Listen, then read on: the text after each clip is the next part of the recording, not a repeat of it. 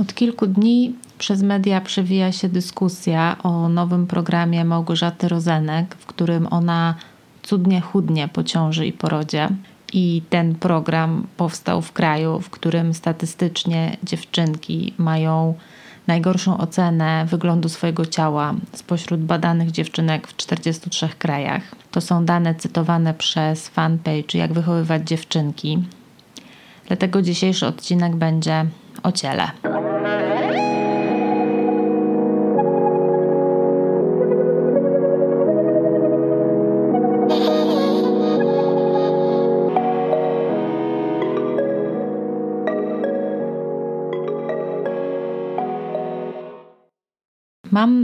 Takie zdjęcie z Tajlandii, na którym stoję na plaży w pozycji drzewa, czyli to jest taka pozycja, w której stoi się na jednej nodze z rękami wyciągniętymi ku górze. No i mam na tym zdjęciu kostium kąpielowy, no taka typowa fotka na Instagram z Tajlandii. I wrzuciłam to zdjęcie i dostałam pod nim kilka komentarzy. I jeden z nich brzmiał mniej więcej tak, że wow, super, widać, że ćwiczysz, te uda. A drugi był w stylu, czym tu się chwalić, figura jak u chłopaka, płaska, zero biustu. Nie pamiętam już dokładnie, bo skasowałam ten komentarz. Zresztą chyba wszystkie komentarze skasowałam. I oczywiście odczułam to jako jakieś takie plaśnięcie w twarz. Zamiast odpyskować tak naprawdę hello, kim jesteś typie, żeby komentować mój wygląd. I pewnie gdybym była bardziej pewna siebie, to bym tak zrobiła. No ale moja relacja z ciałem jest myślę taka typowa.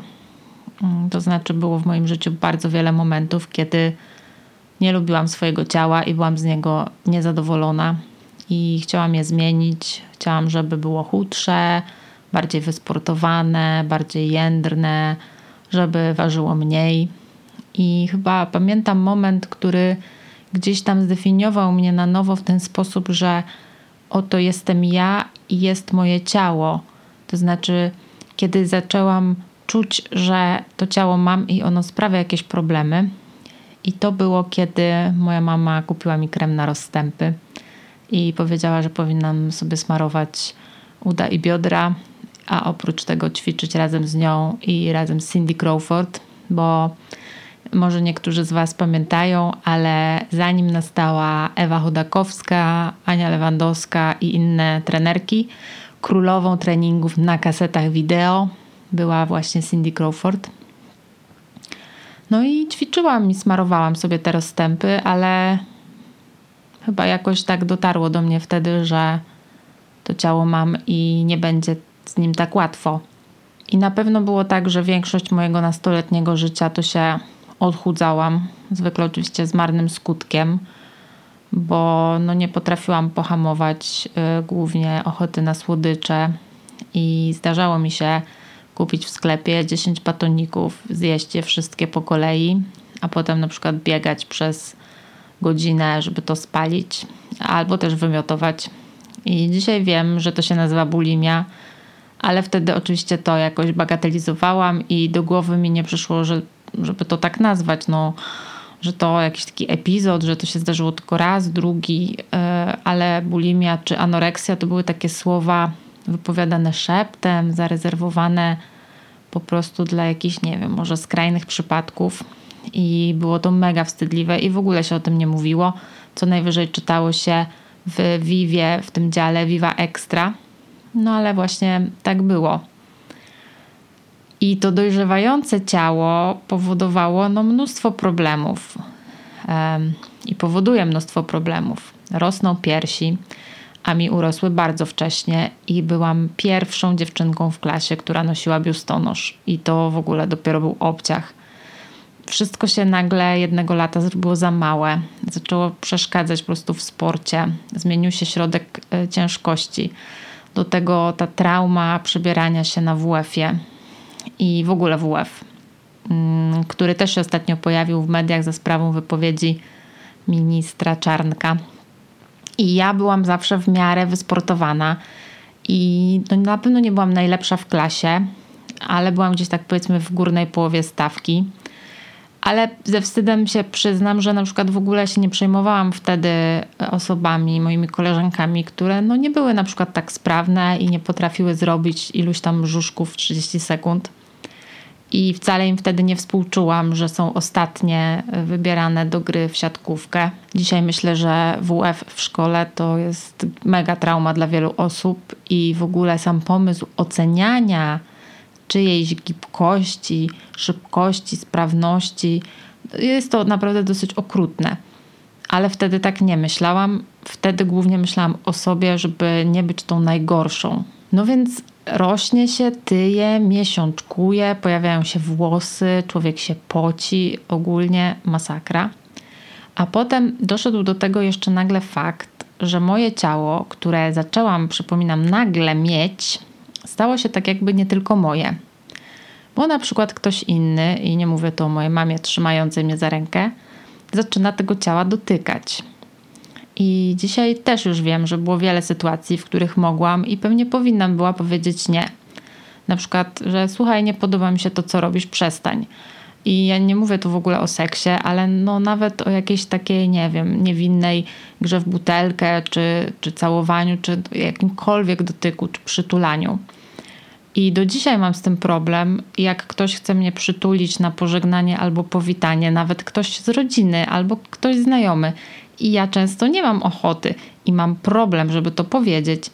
A przecież to powinna być zupełnie naturalna rzecz, bo to jest moje ciało i moje granice. Teraz w pandemii jest łatwiej, bo można powiedzieć ogólnie, że się nie przytulamy, tylko żółwik ale no ogólnie nie znoszę, jak ktoś obcy stoi obok mnie blisko, na przykład w komunikacji miejskiej, dlatego nie jeżdżę komunikacją. Także dla mnie social distancing jest super i może zostać po prostu na zawsze, ale bardzo szanuję osoby, które potrafią powiedzieć na przykład, że one się nie przytulają na powitanie i koniec. Także ciało sprawiało mi trochę problemów, chociaż też nie było tak, że jakoś bym specjalnie go nienawidziła czy bardzo cierpiała z jego powodu.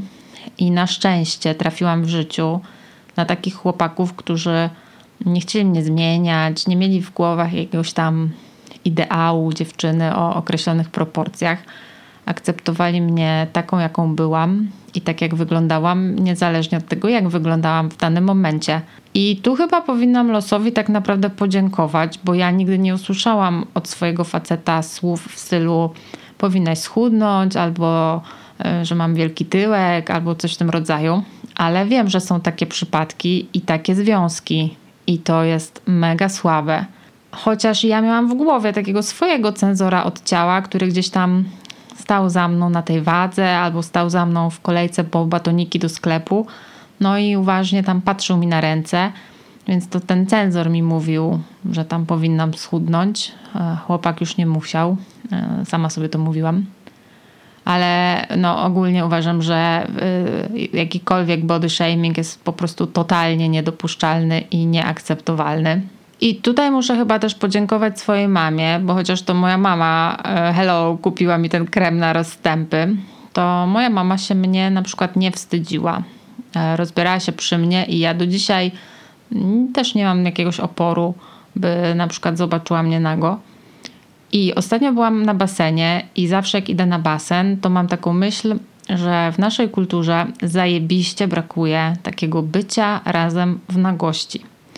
Chodzi mi o to, że nawet jak matka z córką idą na basen, to zasłaniają się ręcznikami jedna przed drugą.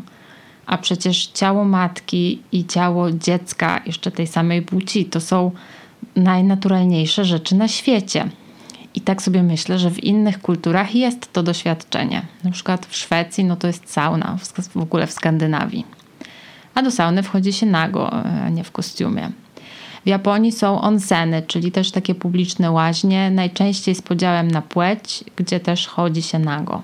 Nawet w Turcji, która nie jest przecież krajem kojarzącym się z jakimś pozytywnym podejściem do ciała, a raczej jest to kraj, gdzie wiele kobiet to ciało szczelnie zakrywa, są hamamy, gdzie kobiety przebywają ze sobą nago. I mi zdarzyło się być w takim hamamie, w takim przygranicznym miasteczku Dugbayazid. To jest takie miasto, w którym no nie ma nic ciekawego, po prostu y, zwykłe takie przygraniczne miasto. I ja sobie tam poszłam właśnie do y, lokalnego hamamu. I doznałam w tym hamamie pewnego rodzaju szoku, bo tam przychodzą całe pokolenia babcia, matka, córka czy tam wnuczka żeby się wykąpać i ogólnie zrobić ze sobą taki większy porządek.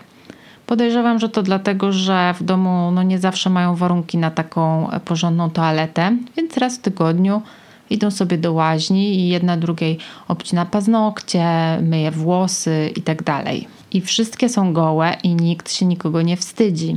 I teraz tak sobie myślę, że dziewczynka, która od małego widzi różne kobiece ciała, w różnym wieku, o różnych kształtach, rozmiarach, o różnej wielkości piersi, ciała po porodach, po chorobach, po operacjach, ciała stare, no zastanawiam się, czy ona będzie miała kompleksy.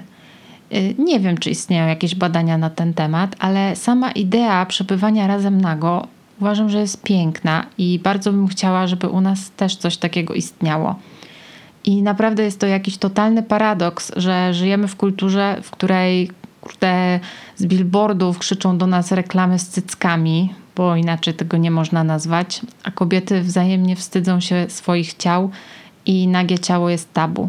I kilka lat temu, jak studiowałam na podyplomowych studiach w Krakowie, to były takie literackie studia i moja koleżanka Karolina napisała opowiadanie, w którym bohater codziennie jakby zakładał swoje ciało. Ono tam sobie u niego w domu wisiało na wieszaku i jak wstawał rano, to je mył, ubierał, karmił, zakładał i wychodził w nim z domu do pracy. I strasznie mi się ta idea spodobała, że to ciało to jest tak jakby nasz zewnętrzny kombinezon, o który musimy dbać. I to po pierwsze bardzo mocno zdefiniowało u mnie to, co jem, w sensie czym karmię to ciało. I jak chcecie, to możecie zrobić sobie takie ćwiczenie, że na przykład traktujecie ciało jak ubranie albo jak zwierzątko domowe, za które jesteście odpowiedzialni. I można sobie zadać takie pytania: czym je karmię? Czy dostatecznie je poję? Czy ma wygodnie spać to ciało? Czy ubieracie je w ubrania z plastiku, czy może z naturalnych włókien? Czy dotykacie go z czułością, czy robicie mu jakąś krzywdę. No i w tym opowiadaniu było jeszcze coś takiego, że ten bohater codziennie dziękował ciału za to, że go chroniło przez cały dzień, że z nim było, że mu służyło. No, zdejmował je wieczorem i odwieszał na wieszak. No i to też jest idea, która mi bardzo przestawiła podejście do ciała, bo jakie to ciało jest, takie jest. Um, nie wiem, ma pieprzyki, włosy, rozstępy, ale codziennie nam służy. I wiem, że to już zabrzmi trochę dziwnie, ale w jodze jest taki trening, żeby dziękować na przykład swoim stopom, że nas noszą cały dzień i e, że no, całe nasze ciało się na nich opiera. I ta idea wdzięczności do ciała, że jest zdrowe, że pozwala na robienie bardzo wielu rzeczy i to często bardzo przyjemnych rzeczy że dzięki temu ciału można w ogóle doświadczać świata, to jest bardzo piękna idea. No bo jakbyśmy byli mózgiem w słoiku albo amebą, to byśmy tego nie mogli robić i myślę, że fajnie mieć ciało. I ja czuję to najbardziej, kiedy idę w góry albo wykonuję jakiś e, długotrwały wysiłek fizyczny i przychodzi taki moment, że już mnie wszystko boli, że jestem zmęczona, że już jestem głodna, do tego jest mi zimno i myślę o takich bardzo podstawowych rzeczach, jak zjeść, ogrzać się, odpocząć. I to jest taki moment, w którym czuję naprawdę niesamowitą wdzięczność, że w ogóle mam ciało, które może przejść tyle kilometrów, może wspiąć się na jakąś górę, może odczuwać e, to ciepło, zimno, głód, zmęczenie.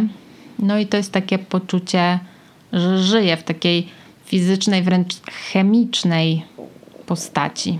No nie wiem skąd mi te mózgi w słoikach przyszły do głowy, ale niech już będą. I uważam, że uczucie wdzięczności do własnego ciała to bardzo fajne uczucie i fajnie byłoby też, gdyby w reklamach ciuchów czy kosmetyków występowały zwykłe kobiety. I wiem, że były jakieś tam próby, na przykład tam DAW, ale to nie jest jeszcze to.